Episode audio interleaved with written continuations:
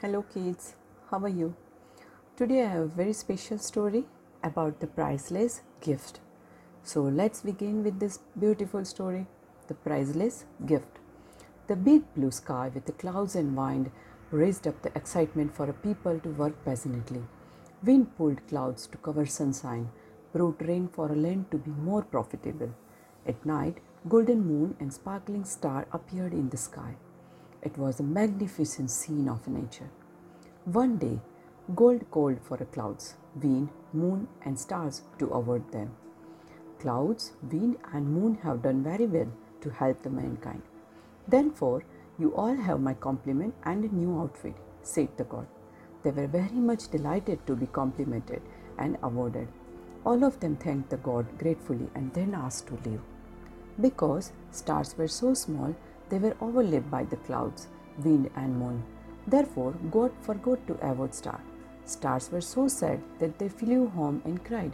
When the god didn't appreciate stars' work, they became disappointed.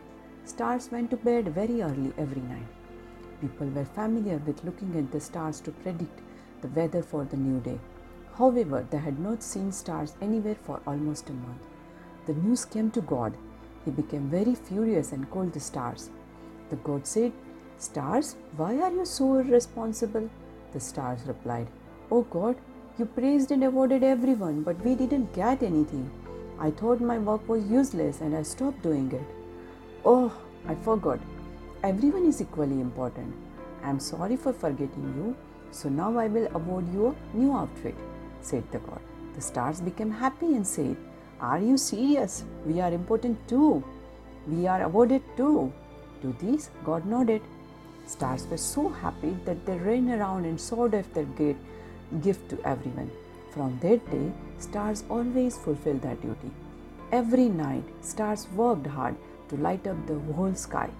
Except for rainy nights, stars are always happy and proud because they know how important they are.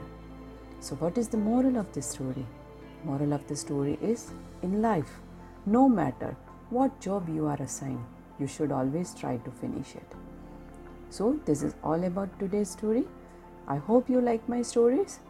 So, let's meet tomorrow with some new story.